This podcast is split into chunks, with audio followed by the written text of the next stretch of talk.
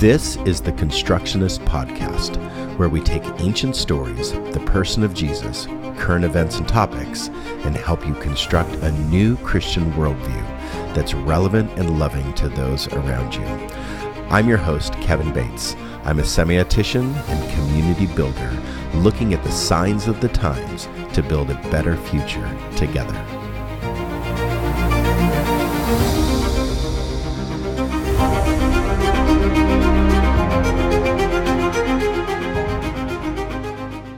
You are tuned into the Constructionist Podcast, and tonight we are continuing our series on the Bible what to believe and what to leave. So, at the Constructionists, we encourage a worldview that is built on the principles of Christ. And in this episode, we're examining the stories that make no sense. So, for some of you, we're ruining the Bible and we're going over Old Testament and some New Testament stories, giving new perspectives that might go against what you've learned maybe back in the flannel graph days of Sunday school. But by doing so, we hope to offer insights and perspectives that will help you through your journey towards a greater understanding of love and compassion for yourself and others. So, we want to encourage you in tonight's episode that we're not fabricating anything, as many have done with the Bible, and we're just taking information and ideas that we've studied and we're going to present those to you through an honest and authentic perspective in our examination. So, this is our thinking space where we're just going over thoughts, some ideas, and tonight we're making our best attempt to explain practical theologies to live by. So if you enjoy the Constructionist podcast and want to support us financially, please follow the link in the chat or show notes on the social media platform you are listening to and visit our give page. So your support will enable us to continue producing high quality content like this but we want to interact with you. We find it important and believe that our interaction and discussions with listeners, we can create and learn and grow together. We value feedback, we value your questions, we value your ideas. And so we are excited to build a community around what we call a communal hermeneutic. So please don't hesitate to reach out to us and let us know what you think. All right, Sharayah and Jake, here we are again at the Bible what to leave or what to believe and what to leave. And tonight we are covering the stories that make no sense. So we are covering some stories that actually have been taught a certain way for a very long period of time um, that possibly many of us have just looked upon and just thought, oh, that's that old story again, and just glossed over it. But in actuality, they make no sense when we look at them for what they are and just read them maybe as a historical narrative or a historical factual story. We get confused. And in that confusion, uh, the Bible knows what the Bible's talking about. So we're not going to explore it question it, think about it, or even want to know more about it. We're just going to forget about it. And so that's not what we want to do with the Bible. We want to cover and go over important topics and dive a little deeper. And so I would say that this is what this space and this time today uh, tonight is all about. So we're going to cover Abraham and Sarah and and uh, Hagar and Ishmael. We're going to cover stories like the Tower of Babel, Sodom and Gomorrah. We're going to look at the stories for what they are, how they were written. We're going to look at a little Hebrew tonight and hopefully get down to the bottom of making a little more sense of what these mean and what they're for. All right, so let's cover let's start covering our first story which is the Tower of Babel. And Sheree, you want to give us a quick summary quickly of the mm-hmm. Tower of Babel and and just explain what it is and what the Bible says about it. Yeah, so the story occurs in Genesis 11. Um, and the idea is that all the people of the earth are speaking one language at this time, and they all decide that they're going to build the tallest tower they can to make a name for themselves. Um, it even says so that they won't be dispersed over all the earth. Um, the Lord comes down and sees the tower um, and sees what is possible for them and mixes up their languages so they're not able to communicate, they're not able to continue building, and they disperse. And that's the story. All right. So let's start unpacking this because I think that this story culturally has been used and misused uh, for many, many years. A lot of people think that multilingualism is the, I guess, the consequence or the curse of the Tower of Babel. And so, therefore, there's been movements for a long period of time to try to curb that curse. There's been movements to try to go back to, well, since we are, quote, seen or perceived as a Christian nation, we're seen um, that way, that English is supposed to be pre-babel that that our english is the superior language in the united states and so therefore everyone has to start reading and writing and speaking uh, the same language english. This harkens back to some old presidents that have promoted this um, pre world war one with teddy roosevelt promoted one language when he said that the country should be speaking the language of the Constitution and the Declaration of Independence, what those were written in. Um, that has kind of been a de facto type sentiment ever since, I think. Um, if you leap forward to some other decades in the past, uh, when I grew up, there was a person by the name of Pat Buchanan that if you uh, if you look at his policies where we become too lax on immigration or too lax on language integration that we're becoming quote the tower of babel. Um, if you jump forward uh, in this quote divine curse that people interpret this as you'll see that people oh that back in like old english not too old English days, but 1800s English days. And in Europe, there was a very uh, negative view towards the foreigner, towards the other, all the way up until current day in many places, including ours. And if you fast forward to modern times, how that's grown is into very solidly present hate groups that definitely go around and perpetuate a Tower of Babel initiative where they're trying to pass acts before the House of Representatives and they're trying to affect the language or the culture, monoculture of today. Um, people claim lots of things. I don't know, Jake, if you have this picture, but of the Amazon headquarters in Virginia compared to the depiction of the Tower of Babel. Um, that we see that art picture and this picture of the Amazon headquarters in Virginia are quote the same building and so the consequences of Amazon is that is going to be the curse um, some people call that the one world government, the one world culture, the one world whatever. So even the invasion of Ukraine and how the invasion of Ukraine went down and Putin's policies and such, uh, the collapse of the world post COVID 19, inflation, all of these things that are are are basically um, said to be the consequence of the Tower of of Babel. So if you don't think that the Tower of Babel affects today and our culture and our politics, you got another thing coming, I think, because it does um, affect things. People's viewpoint affects things. The problem is, is I believe this story has nothing to do with the tower has really nothing. It has something to do with Babylon, a little bit, and really has nothing to do with multilingualism because Jake, a few verses before what Sharayah was talking about, do you have those verses that talk about the several languages that they spoke?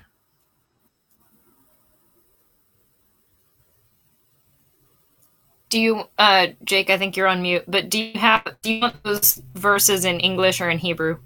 He- no, uh, in English, English is great. It's fine. Yeah. Um, It's in ten. I'm gonna read one as an example. Yeah, it's in chapter ten, and it essentially has to do with um, Noah's three sons and their descendants. Um, so I'm going to read this about Ham's sons, and this verse basically occurs three. So verse 20 said, These are Ham's sons according to their clans, their languages, their lands, and their nations. So that happens with Ham, that happens with Shem, that happens with Japheth. So we have languages, plural, that they already spoke multiple languages or different languages in their tribal um, lifestyles. So we know that that language it's it's hard it's a hard reach, it's a long reach to say that that this consequence of this um, of this uh, story has to do with multilingualism. That's just that's just a perpetuation of people's xenophobia.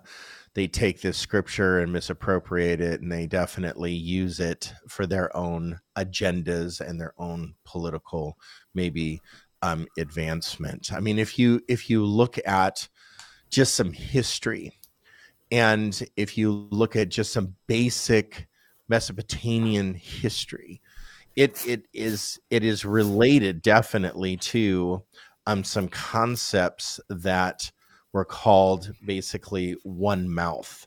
That would be what what it would be translated to. There was a concept called one mouth in ancient Mesopotamia, and when you speak of one mouth, that basically is an affront to the king. So that's a way of saying that you are against the king or working against the king. And so these inscriptions that they have in Mesopotamia being one lipped or or one one mouth, it definitely attracts the idea of language where it's like, okay, well, this has got to be about language. But we see in the verses before that it, that they already spoke different languages, so it can't be necessarily all about language. What? It's, about the disbursement of language. It's, it's not about the scattering of the tribes or the disbursement of language. Right. Unless the, the Tower of Babel was put before the genealogy of Noah, Right. but that doesn't make sense either. No. So if Right, you look so- at this differently, you have to look at it differently than that. Go ahead. So, Kevin, what I hear you saying is that this idea of being one mouthed or one lipped, it's almost like the idea of having one will, that all of the people are united against the king. it's like a coup. Against the king. It'd be a coup. Yeah. Right. Right. It would be like so, this, in inscriptions in Mesopotamia, they have inscriptions that this king is in control and and this group is one lipped, one mouth, and they're gonna overthrow the king. hmm so that means the Tower of Babel is a story about the people being united against God. Right. So if you spiritualize the story, which is a spiritual story, um, and you look at the idea of being united, not one lipped against God, but if you are united with the chesed, which is the loving kindness that endures forever of God, that if you are the the you you you have unity with God, that's one thing. But if you're un- unified against God, then there will be an, a disbursement, and we see this in other uh, other locations where you see disbursement in the Noah story. You see disbursement in the Adam and Eve story. You see disbursement in different places. And uh, and so this is just another story of disbursement. But going back to the to the foundation of the story, it has more to do with being against against God. That would be my argument with this story. Um, where the the the way that it's written i mean you can basically lift this story right out of the bible as a as a singular story um, a standalone story. But if you if you read it like in context with the other stories, you can see that it is like closely related with the same ideas. Mm-hmm. I would say.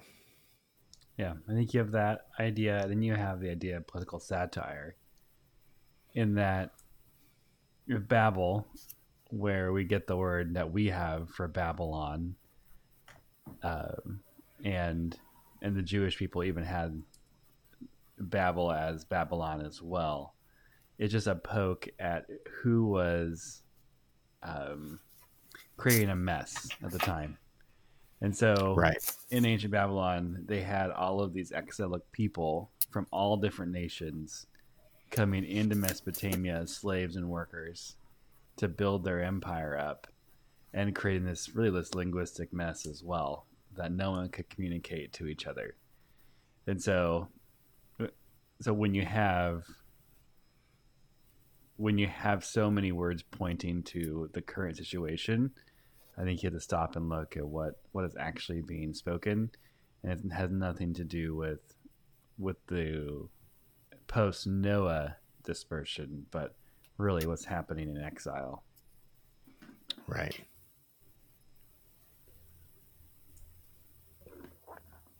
Sharayah, did you have another comment there? Kinda. Um, I was trying to bring us back to where the authors were in the story, but Jake got there. Um, okay, good. So remember, this is being written as the Israelites are in exile. So it's almost like Right. they're telling Babylon's origin story from their perspective. hmm Yeah. There's an ancient text called the Sin of Sargon. And back in the day, in those ancient times, you would have to go to the king and ask permission to build something, to initiate something, to like build a city, whatever. And and so the sin of Sargon is about these people that decided to do something without the king's permission. And so that's the sin of Mm. Sargon. And they were of one mouth.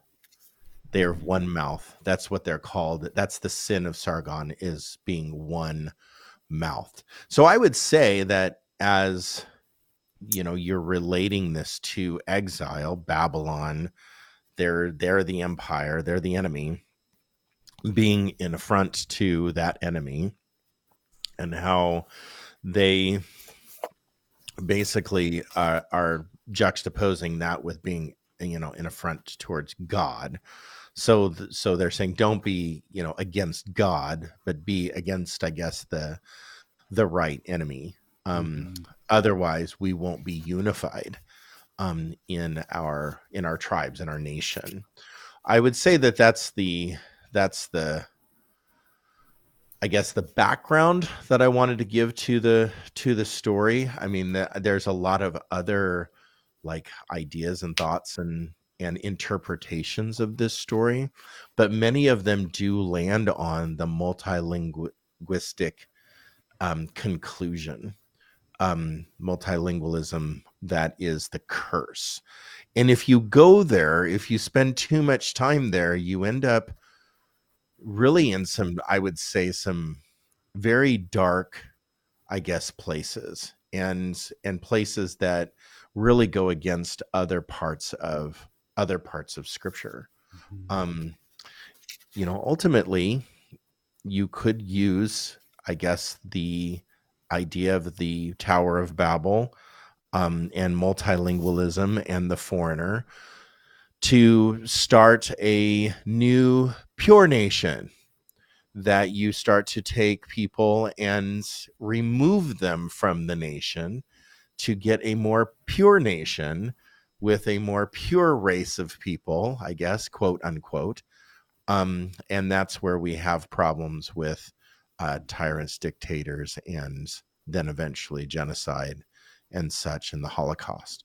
So, so taken to you know the the the fear of the foreigner or xenophobia, I guess taken to you know its end is is it results in violence. So, so I would say we have to be very careful in concluding certain things about uh, the Bible um, and about this dispersion, about this you know multilingualism I guess, curse conclusion. What other conclusions could you come to with this story, the Tower of Babel? What do you what do you think are some other ones? I mean, I can share what I've been taught growing up, um, Yeah. but that is still focused on the language, and we've already sort of debunked that. Um, but I have always heard it as a celebration of diversity. Okay. Like, yes, yes, a boundary was crossed, but um, like it was a gift that the nations couldn't communicate and collaborate because then they couldn't build a tower again. Mm. There's a problem with that, but yes. Yeah, but you asked for other interpretations. Right. right. Uh, can you flip over to Exodus 24 3?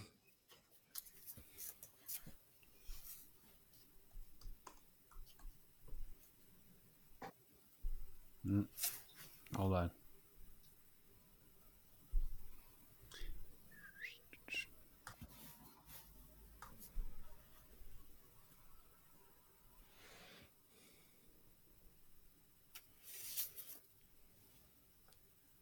You got it?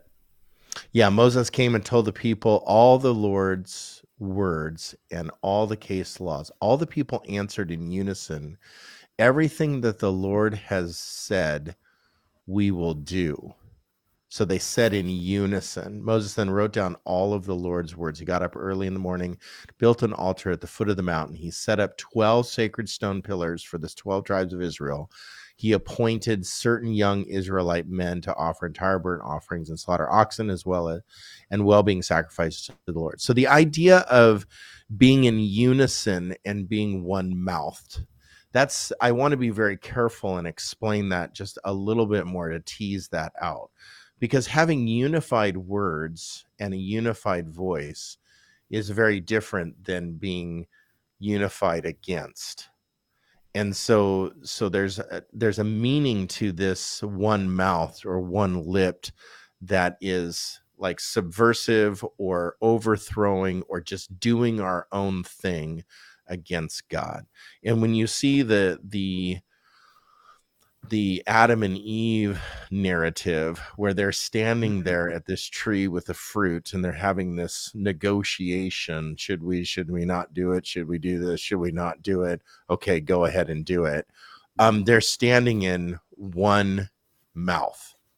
So the idea of one mouth to sin against or to do something against is what this actually is is referring to. Um, I I could I could see that that you know that interpretation I guess is less um, dramatic. I guess it's less. Uh, I mean, it doesn't explain certain historical ideas or historical things that we Well, it doesn't. have Ex- today, like multiple the chapter before languages. Yeah. What'd you say? It doesn't explain the chapter before it. Right, and so we so we we don't have any conclusions of like all the languages of the world or or something something like that. Uh, so it's it's less attractive, yet it's definitely more meaningful when you start looking at it in light of standing in unison with the chesed versus against the chesed.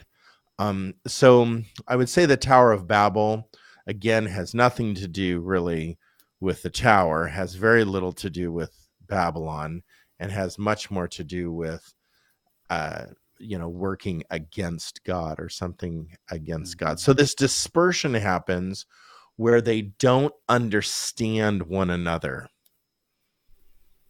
And metaphorically, multilingualism metaphorically becomes that where we don't understand one another. We've lost our unified vision, our unified voice, our unified people with God. All of a sudden we become, you know, we, we're not we're not on the same page. And and we're not seeing the collective as again we're not loving our neighbor. We're not caring for those that are around us. It becomes very I versus we. And culturally, um, the I and the we are very important concepts. And so we're going to cover that um, here in a, in a later story. Any other thoughts on the Tower of Babel? Uh, just as we conclude, as we conclude this. To go a little bit more into the weeds. Uh, Yeah, Please. Nim- Nimrod yeah. was supposed to be the the ruler that commissioned the build of the Tower of Babel. Mm-hmm. That it says that nowhere. Mm. Yeah. And so it's just this ancient tradition that we have that we place in the text. Well, we do that a lot with texts as we just come under assumptions and conclusions about texts that it's just not there. Think about though the the conclusions that we came to with the Tower of Babel and how much more meaningful that conclusion can be in life versus just cursing our multilingualism and thinking it's a bad thing and then or a good, othering good thing for diversity. Yeah uh, and and so think about like a more meaningful loving caring i guess translation of of the scripture. I think it is it is more meaningful. It makes sense and we're going over stories that make no sense. The traditional translation of the tower of babel makes no sense especially in context with what we've been reading about like Noah and I mean even back into the creation story and what we're going to cover with Moses and and all the other stories in between. Yeah. It you know just to just to conclude that this is the you know the curse of multilingualism it just that that doesn't make sense that Or the blessing. I was taught it was the blessing as well. Oh, the blessing. And that's just spinning it. That's just kind of like, you know, polishing the turd of translation to me, where, you know, now you're just going to, oh, it's not a curse because we can't say multilingualism's a curse. So we're just going to impose the word blessing on it. Mhm. Um, but it's still just a bad translation. It's still a bad conclusion to a story that, that I guess we have, you know, we have, we have learned for a long time or we've, Yeah. you know, sat with for a long time. But just remember that every time you see in scripture when the divine and human beings are not in sync, boundaries are crossed, something happens. So, so uh, Adam and Eve, boundaries are crossed, something happens. Uh, basically, all the people of the earth during Noah's time, boundaries across, something happens. Um, and so, just know that that when when boundaries are crossed with the divine something is going to something is going to occur all right what's our next story that doesn't make sense Um, Um, go ahead, Trey. Abraham. abraham So, first of all, Abraham's probably not a real person. oh Sharayah said it bam i mean just no lead in no soft Nope. just put Nope. on some boxing gloves and hit me in the face Um, okay I think one Why are thing you that saying that Yeah. Well, first of all, I'm not sure that we have any archaeological evidence, so that'd be a big one. Um, but then another thing, Abraham's name um, means the father of multitudes. And that just sounds really mythic. So it seems to lend to this idea that it's Too a easy. myth. Yeah. okay I I mean, the writer had to point to that the nation of Israel had to come from somebody or something, okay hmm and it was his father figure. What are you going to give him? Give him the name father. right And where where did he come from, Jake? Uh, he came from Ur, which was also Mesopotamia. So a lot of Which our, was also this was Mesopotamia. Babylon, wasn't it? Ba- Babylon, yeah. So the the story of of Abraham, of Adam, of Moses is all exiting out of Babylon, out of slavery, um, back to the promised land, or back or to the promised land, to um, to mimic and mirror what the people were making a decision of at the time, um, whether to stay or to go back to the promised land. And you see, like in Esther and Nehemiah as well, there's this idea that either you're going to stay in Babylon or you're going to go back and help build the temple, or you're going to stay in Babylon or you're going to help go back to the promised land and build rebuild the wall. And so maintain your nationhood of Israel. And so when when you look at all those parallels together, um, later on we're also going to talk about I don't know if we are talk about Egypt or no. Eventually, yeah, eventually.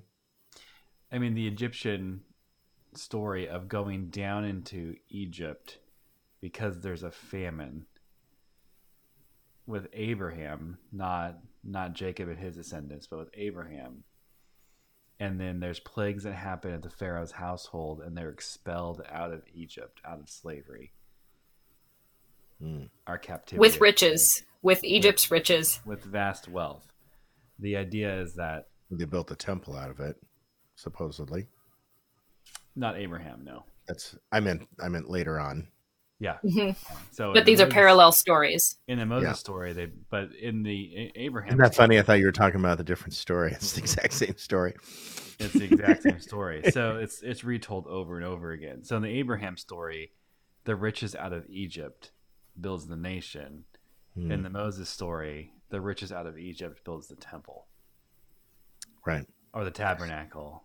Tabernacle and then yeah. Mhm. So so uh Abraham comes out of this place called Ur, leaves Ur and receives this blessing and is told to go to this land and out of basically this land which is the same land that blessing is produced and many many nations are blessed through Abraham so out of this exodus we see blessing blessing occur. So we got to find water. We got to find some splitting of water. We have to see the earth undo a little bit if that story is is similar. What what i think that there's there's more more to unpack with the abraham story is there were actually there were actually jewish or hebrew landowners basically that stayed in judah during the babylonian captivity. And so there were there were problems between those people. And then you have then all the exilic people coming back.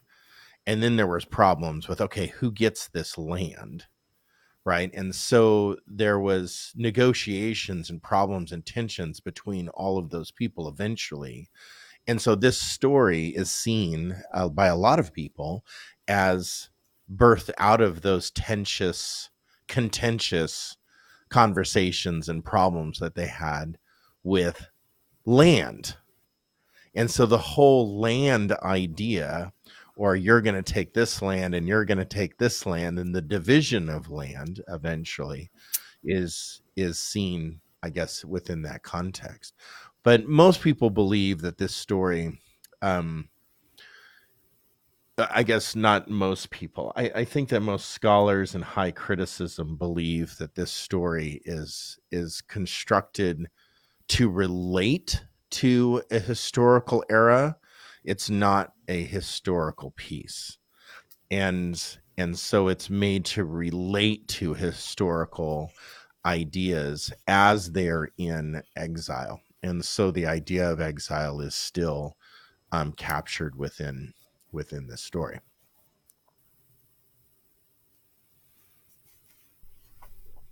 Is the exilic pattern the the entire Old Testament, the the first two books especially, is written in a in an exilic pattern. Get Yeah. thrown out, dispersed, come back, rebuild, get thrown out, disperse.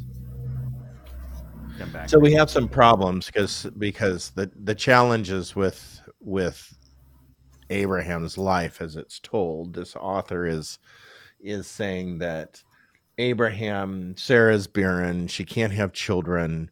So now we're going to try to figure out how to have children. We have to have, you know, some some sons around to to pass the fortune down. And so there is no son being birthed. And so we're going to go find, you know, a, a maid servant type person to have a child with and that that person is hagar hagar um, is egyptian correct? Mhm. yeah. So hagar is the egyptian maid servant and then uh, they have a child by the name of ishmael and sarah has a problem now with that. Obviously there's some challenges there. Maybe some it's said that she was jealous. And so to flee for their lives ishmael and hagar are sent out away to this other place and it's said that god also blesses the, abraham excuse me um, ishmael and hagar that a great nation they would also produce a great nation now i want to be very Mhm. clear is Mohammed later comes along and claims that that great nation is the Arab nation, and many Muslim people believe that. I I don't necessarily subscribe to that because I do not believe that this story really has any genealogical aspects to it, and so so you re- really can't claim that. That would just be some kind of some kind of guess. But uh, you have this in in well at the time enslaved Egyptian woman is that basically surrogate mother to to Ishmael now casted out in this place, but they also received this blessing and a spring of water then is seen at the center of this this story. So what do we know about Hebrew stories and water is that there's some kind of salvific um, some kind of redemption, some kind of blessing, grace that's the chesed is coming down on Ishmael and and Hagar, the mom. So you can conclude as as Hagar is this poor person who is just an outcast with an outcast type child that this has some messianic um pr- way pre-Christ type of mentality and I'm talking about Jewish messiah thinking um that this has some messianic overtones uh, to it. That actually Ishmael is the Messiah, and that Hagar is the mother of of the Messiah, showing that Messiah comes from humble places. Messiah comes from um, the margins, just like Ruth came from the margins, just like any person that does great things comes from comes from the margins. And I mean, the story of Ruth and Esther. Ruth is Ruth is a Midianite, right? hmm hmm Yes. Which would, I think, is a more it's a more biblical point that it is she is a descendant of Ishmael. Well, yeah, yeah. You could you could try to make that claim as well, but we do see there's a problem here. Um, as Abraham is so willing to cast away Ishmael and Hagar, then now that there's going to be a reckoning at the top of some other mountain, and that's going to be the sacrifice of what as as God finds Ishmael uh, dear to his heart, Abraham finds his son Isaac dear to his heart. And so now we're going to have this, this negotiated conversation up on a mountain um, that is the sacrifice of of Isaac. So, do we have any other thoughts about the sacrifice of Isaac besides it's just a story that is put alongside the Ishmael Hagar story? Not right now. I do, but I'm, they're not coming up right now. Okay. Um, Sharayah? Well, there's a parallel there um, between Abraham sending Ishmael off to die um, and God commanding Isaac to die. Right. Any any other though, like outside of those, like that thought, because that's a new thought. I think for a lot of people, they see these stories of Ishmael and Hagar, like as soon as the Bible says, "Well, they casted them away," okay, we don't have to worry about them anymore. So, so that's what we do with that story. We don't spend enough time with Ishmael and Hagar. Like, why not? And I think that there's definitely some parallels uh, to that. hmm. Probably because they're marginalized. And that's Right. what we do with marginalized people anyway. Right, right, totally. Um, so I have two thoughts, um, and I'm trying to decide which one to go first. okay, Um, so there is a tradition of interpreting Hagar as a black woman. Mm, Um, and that's not in the text specifically. Um, we know she's Egyptian. We know she's a servant or more likely a slave. right, Um, and so, um, enslaved people in the US, um, African American enslaved people, have identified with Hagar as a character um, because her experience mirrored their own. And so, it's an important voice to listen to um, when it comes to our interpre- interpretations because it allows us to see the text um, especially as the three of us are white folks, it allows us to see the text through another's experience that we might shy away from because of our nation's history. hmm mm. absolutely. And I, I think that it's sometimes uh, hard to look at that story, just like it's hard to look at our history and actually absorb um, that we did these things. Just like Mhm. it's hard to absorb, Abraham did those things, casted them Yes. away. And so it's hard to just say, wow, Father Abraham had many sons, had many sons, had Father. Ab-" We sing this song like Abraham is this, you know, golden child. But he did throw away people Mhm. and to not acknowledge that as that is in parallel with the Isaac story, it's just like trying to forget or just wash away that that form of history. But if we would let us sit with that story a little bit and then see, okay, well, what came out of Isaac? Problems after problems after problems after problems, right? I mean, you have a Yeah. just a litany of problems. Um, so so that litany of problems, I guess, comes out of Isaac. But what comes out of Ishmael?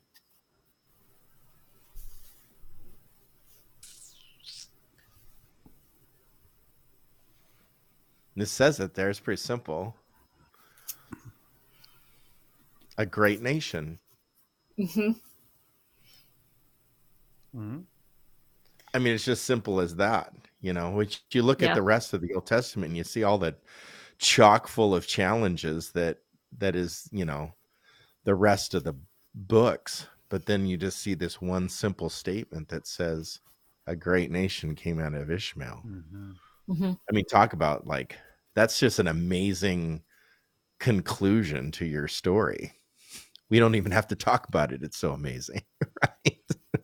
so I just see I just see those two stories in parallel. One continues, the other one just kind of stops. Um Mhm. but this, this really has to do with, I guess, faithfulness with like what's going on in Abraham's heart. Because you have Abraham's heart, it's like, dude, I mean, you are really unfaithful to these people, and you have selfish, selfish ambitions. Um, and you cast away these people. So he was unfaithful to trying to be faithful to what he thought he needed to be faithful to. He was unfaithful to um, this other. And uh, I think we just modernize that, use that as a metaphor. I think that that's a, an amazing metaphor for our life is as we're trying to like think we're doing the right thing, um, we end up completely doing uh, the wrong thing. Well, diving a little bit deeper, I think that there's another story that's emerging. Let me pull open um, my notes here because. Okay, while you're pulling them up, I'm going to Yeah. say one more thing. Yeah, please. Um, Hagar is the only human to Oh. name God. yes, that is such an important part. I had in my notes too. Thank you for bringing that up. Hagar, say that again. and she's she's the only person to give God a name. Everywhere else, God names God's self, but here Hagar gives God a name. So let's just steep with that for a minute. Let's put that scripture up so people can read it because that is a that is a beautiful Help me out. uh it's Uh, chapter 16, 13, 13 14 uh, verse 13. okay thank you Keep talking about it. oh. Yep. So it's a marginalized woman yeah. who names God. right. Hagar named the lord who spoke to her. So so that is never seen anywhere else in scripture but right here. Hagar named the lord who spoke to her. You are El Roi because she said can i still see after he saw me therefore that that well is called Beer-lahai-roi. It's the well between kadesh and bered. Hagar gave birth to a son for abram and abram named him ishmael. So can i see? The lord basically the lord that i see. So hagar the Lord that sees. the Lord that sees. Um, Hagar is the only person in the Bible that gives God a name, which I think that's a beautiful, Mhm. beautiful conclusion to that story. Mm-hmm. Beautiful. All right, what's our next story that doesn't make sense? Um, Um. So this kind of it it's a interlude on the on the way into Sodom and Gomorrah. So we're not quite there. Um, but there's the us the story of the so God makes a covenant with Abraham, right? That he's going to be the father of many nations. He's going to have a son, all of that stuff. Um, and these three messengers Mhm. show up and they bring that blessing to Abraham. Um, Sarah makes a feast. They eat a ton of food. Um, they talk about Isaac's birth, and it it displays Abram's hospitality to these unknown strangers. Um, and that is contrasted to then you have um, two visitors who go and visit Sodom and Gomorrah, and um, the whole town tries to rape them, and that is the opposite of hospitality. Right. Right. Can I back up a little bit? Because I just pulled open my notes and I went, oh, I want to make sure that I clarify because that's such an important part about the naming of God. The naming of God. The actual name that Sarah, excuse me, that Hagar gives God is the God who sees me. Mm-hmm. Mhm. That's the actual translation. He sees the marginalized. sees me. So Mhm. Abraham is taught a lesson here because he is the curator of the or the the caretaker rather of the chesed, the loving kindness of God that endures forever. So he is the caretaker of the chesed. So Abraham becomes like a godlike figure.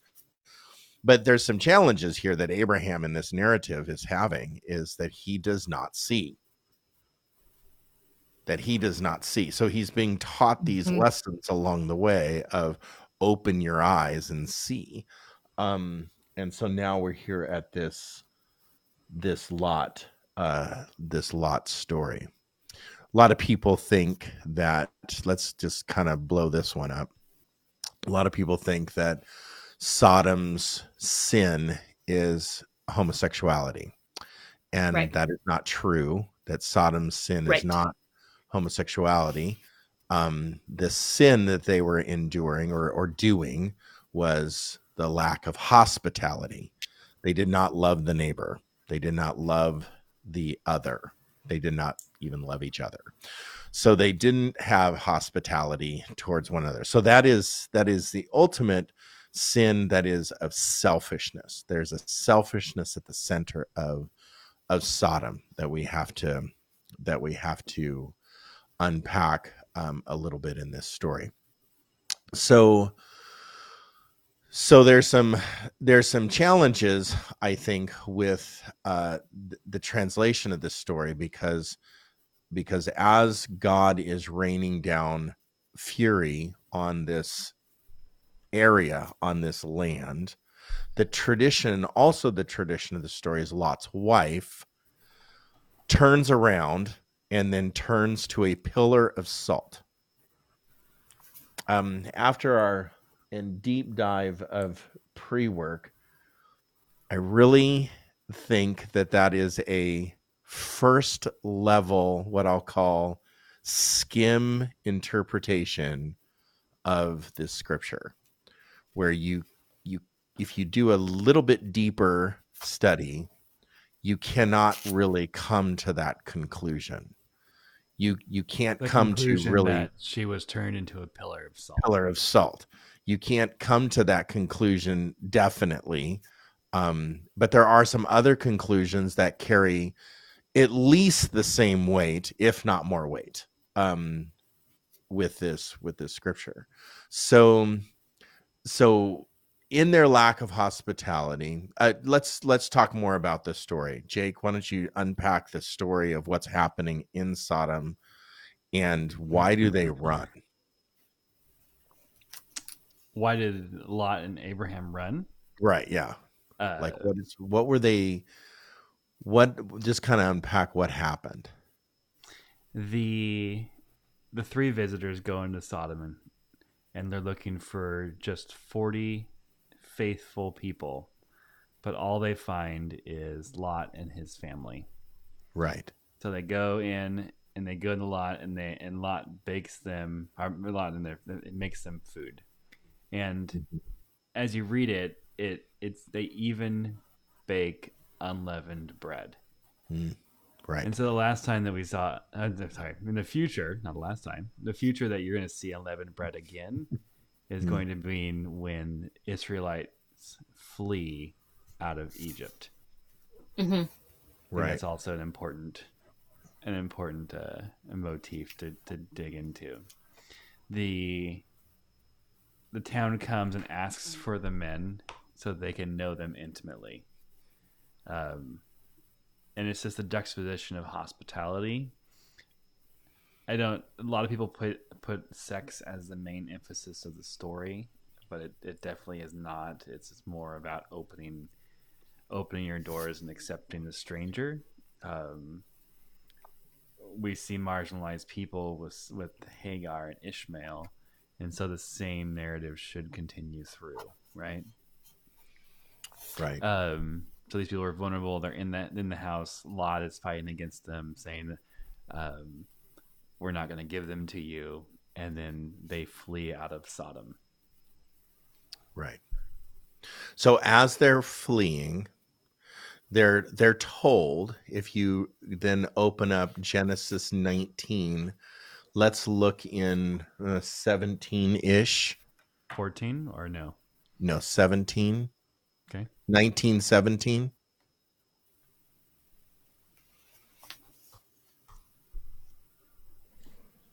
i think it's 1917 hmm Don't look back. Yeah, is that it? Yeah, and it came to Yep. pass. that- Yeah. mhm. Go ahead and read that that scripture there. Just verse 17. After getting them out, the men said, Save your lives, don't look back, and don't stay in the valley. Escape to the mountains so that you are not swept away. Okay. So they're told to escape, they're told to run, or they're told to leave, and to not look back, or better is to not look behind you. Um, so Lot's wife looks behind her, looks Mhm. upon the city. So now go to uh, Genesis, same chapter, um, 15 and 16. 25 and 26? Mm. Sorry, 1915 and 6. When dawn broke, the messengers urged Lot, Get up and take your wife and your two daughters who are here, so that you are not swept away because of the evil in the city. He hesitated, but because the Lord intended to save him, the men grabbed him. Uh, I, I lost it. What are you What are you looking for? Okay. Where she? had- 25 and 26. But because the Lord intended to save him, the men grabbed him his wife, two daughters, um, by the hand, took him out, and left him outside the city. Um, and so the idea of of hesitated, um, go Mhm. back to is it is it uh, I'm sorry, 17, seventeen. where they say, Don't look back. Save your lives. Don't look like. Don't stay in the valley. Escape to the mountains so that you are not swept away. The idea that uh, the the idea that Lot hesitated and he basically ignores ignores something there as well and faces um, no punishment. So, Mm. But then if you if you go farther, Abraham also looks at this city. Um, and you look in later, he looks upon the city in the smoke and the timbers that are that are burning. So Abraham does not receive punishment um, as well. So, That's the, so verse the, 27. yeah, so go up to 27 verse really quick. Abraham set out early for the place where he had stood with the Lord and looked over Sodom and Gomorrah and over all the land of the valley. He saw the smoke from the land rise like the smoke from a kiln. So let's do a little bit of uh, Hebrew work. Let's do it quickly Mhm. so that we can get through um, this. So they're running, they're escaping, and there is another ter- interpretation to this that I really want to genuinely um, consider. Is basically in the in the verse 25 and 26 of this story. He basically is annihilating these two cities and this this land, this entire plain it's called and all the inhabitants of the city all the citizens of the city and all the vegetation of the ground are wiped clean. And lot's wife looked back and blank a pillar of salt. So this idea that she turned into a pillar of salt or something turned into the pillar of salt so jake and Sharayah, take it from here what do you Mhm. think of this this scripture Yeah. Okay. So the verb highlighted there is to look. And then this is his wife.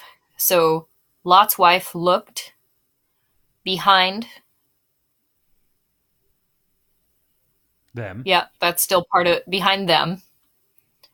And She saw. no, that's it became. Oh yeah, sorry. It became. So it's it's she became. It's a feminine verb. We'll hold that thought that it's a feminine verb and just finish the sentence real quick. And that's where we have pillar and salt. So that she became most of the time the she people assume the she is Lot's wife. And I would guess that that's a problem with English translation. Um, but if you're looking at the Hebrew, let's go up to um, where it talks about the cities. Hmm. Yeah. So this is also a feminine word.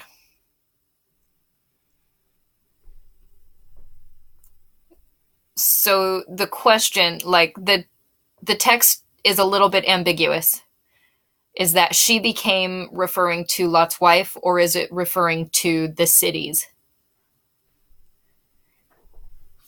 And depending on which you choose, it has consequences.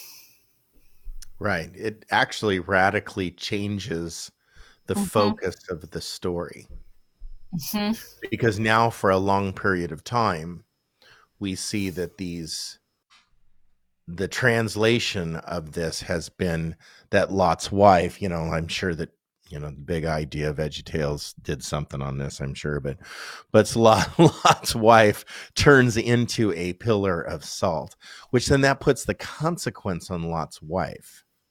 hmm That puts a consequence on her versus the consequence on Mhm. on the lack of hospitality. Right. And that's what we do with scripture a lot of times. We're always looking for that. I don't want to do anything. So let's just put the problem on somebody else. Right. So the problem is not my hospi- lack of hospitality. My problem is Lot's wife wasn't quick enough and looked back because she thought she was losing ground or whatever the thought is that that that we got to blame Lot's wife. But what's really Right. sad about scripture is people like theologians and me and and and such we look through um lenses that degrade or oppress or reduce women and lift men. And so we're constantly in that process in our brains of like reducing women. So we sexualize women in scripture we you know because mary magdalene has to be a prostitute. So we we you know prostitute women in scripture and we put them in the lesser it's a misogynistic view of scripture. So when we look at lot's wife you know through the that lens of course it has to be it can't be the cities it has to be lot's wife. That actually lot's wife turning to salt makes absolutely no sense. Why would that make sense? There's just nothing in scripture that backs to that, up. Yeah. and so so lot's wife becoming salt the city's becoming a garrison. They call it a garrison because that translation can be a garrison that that it becomes this this instead of pillar becomes a garrison is a military term. And that military term then can be put on the cities that that that she doesn't become a pillar of salt. The city is a garrison of of salt. So all power And And- sulfur and, so yeah yeah yeah. Uh, all of it. Raining all these toxic chemicals. The city is destroyed and just a pile of rubble let's just call it that. And so all power and all authority is in rubble is in is in uh in a rat and, and that's a radical i guess move away from away from uh a traditional translation and that's not just a feeling like that just doesn't feel better because because we're going to now move forward and if you look at the next scene we got some really weird stuff that happens with with lot and so what happens Sharayah in this Yeah. next Well, before we get there, I mean, you were talking about how we tend to blame the woman in the story, and that's right um, the cultural lens that we came from. How many of us never even noticed that both Lot and Abraham, the two men in this story, did the same exact thing, right? Like we just brush past that and don't even see it because of our biases. right Yeah. Oh yeah. Yeah, both of them, both Lot and Abraham, we just covered those verses, did something that was commanded not to do. And Mhm. you They know, were fine. they're still standing. So so why so honestly, just to piggyback on your point there, sure, it, it just makes no sense. And I don't think the Bible is meant to make no sense. That's the problem that I'm I'm seeing with some of these stories that we translate through that kind of lens. It just doesn't make sense, and we, and we have to we have to start looking at the Bible um, as a sensible piece of literature, God's word. See, I think that I think that placing the challenge on the the inhospitable attitude, Mm-hmm. pridefulness, selfishness of Sodom, that's where the blame needs to sit, not on Lot's wife. That makes more Mhm. biblical sense. That actually makes more sense to be God's word than Lot's wife turning to salt. Um, okay, so so let's just now. Yep. Lot's wife is not this, you know, happy go lucky little house on the prairie mom type of personality. I mean, she is a sodomite. Lot is the one that is, you know, he's he's right there with her. So let's what happens? Yeah. Um, so the family flees to the mountains.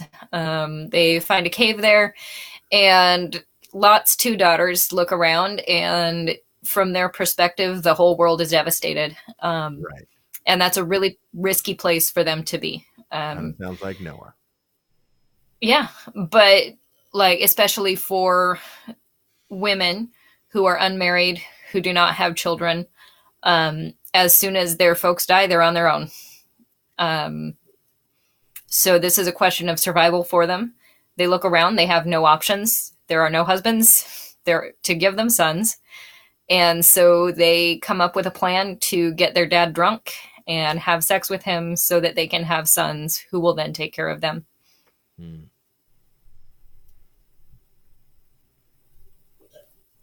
Lot's wife doesn't occur in the text. Yeah. Like it doesn't mention her, but if she's not dead, she's probably somewhere. Well, they say she's in the cave. Some commentators say she's in the cave, complicit.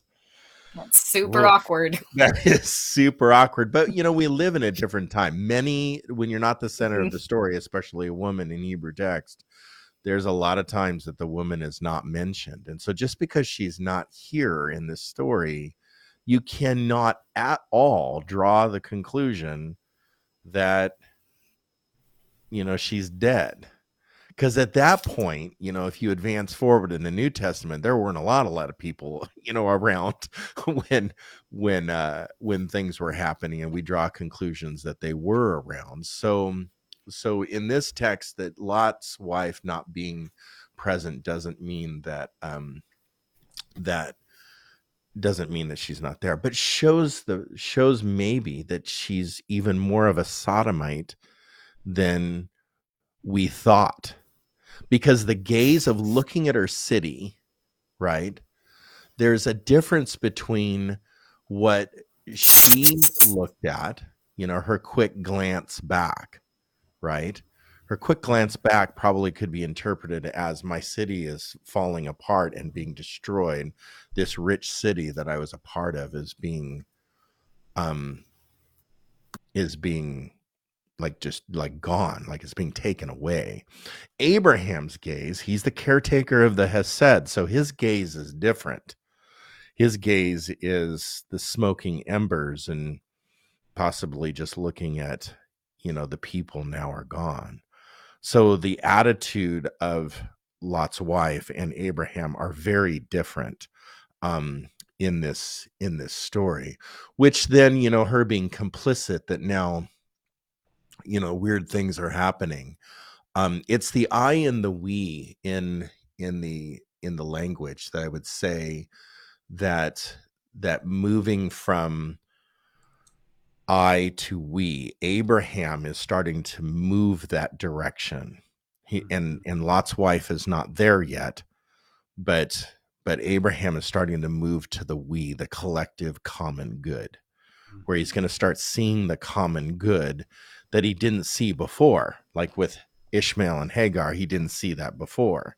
Didn't see it before with, you know, much of life before this point. But now I think Abraham is going to start moving into into the we. And in culture there's there's basic institutions and the basic institution of morality. A lot of people think and that's why we focus on the sexuality of sodom because that's where we place morality. But god shifts that morality in the in in our human cultural system. In our cultural system of morality it shifted to hospitality. You didn't love the other you didn't take care of the foreigner you didn't give to those that actually needed and so so sodom is seen as a, as a society of i um versus we and the common good.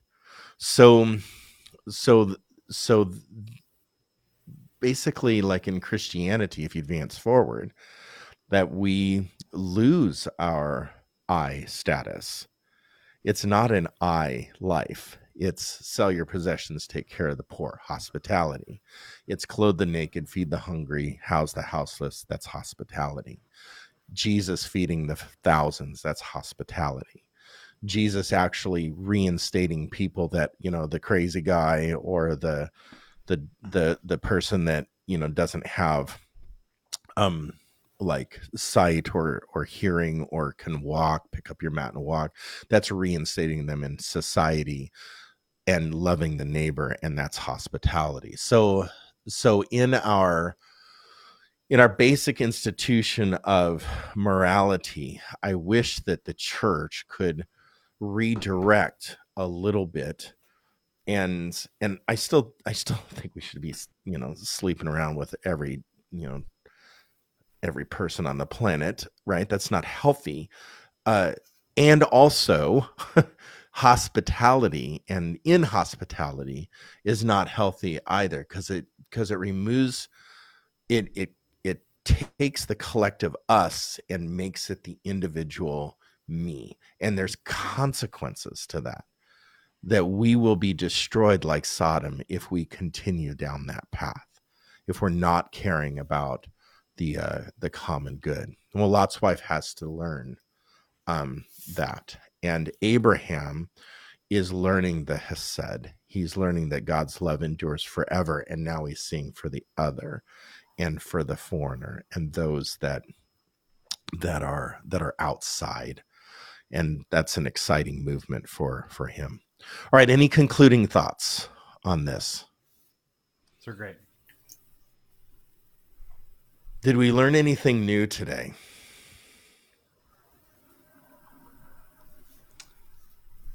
I think the pillar of salt, that was a new one for me. Yeah, Yeah. me too. That was that was unbelievable to me. Absolutely unbelievable. Um I enjoyed the Tower of Babel because it was a deconstruction of, you know, just that common translation. Um, but yeah, I'm of that same camp. Well, it's a blessing. Multilingualism is a blessing. So we just, you know, turn the dial a little bit. Um, what you Mhm. said about uh, Ishmael, excuse me, Hagar, and being um, a person of color, I really, I really thought deeply about that and how that, how that um, definitely is a cultural. Um, there's cultural implications to that story um, that I didn't consider before Mm. that. So good stuff. Mhm. All right. Well, with that, thanks for joining. Thanks for participating. Thanks for all the hard work on those stories. That was really good. The stories that make no sense, I hope they make a little more sense um, after tonight. All right. With that, good night, everybody. Thanks for joining us.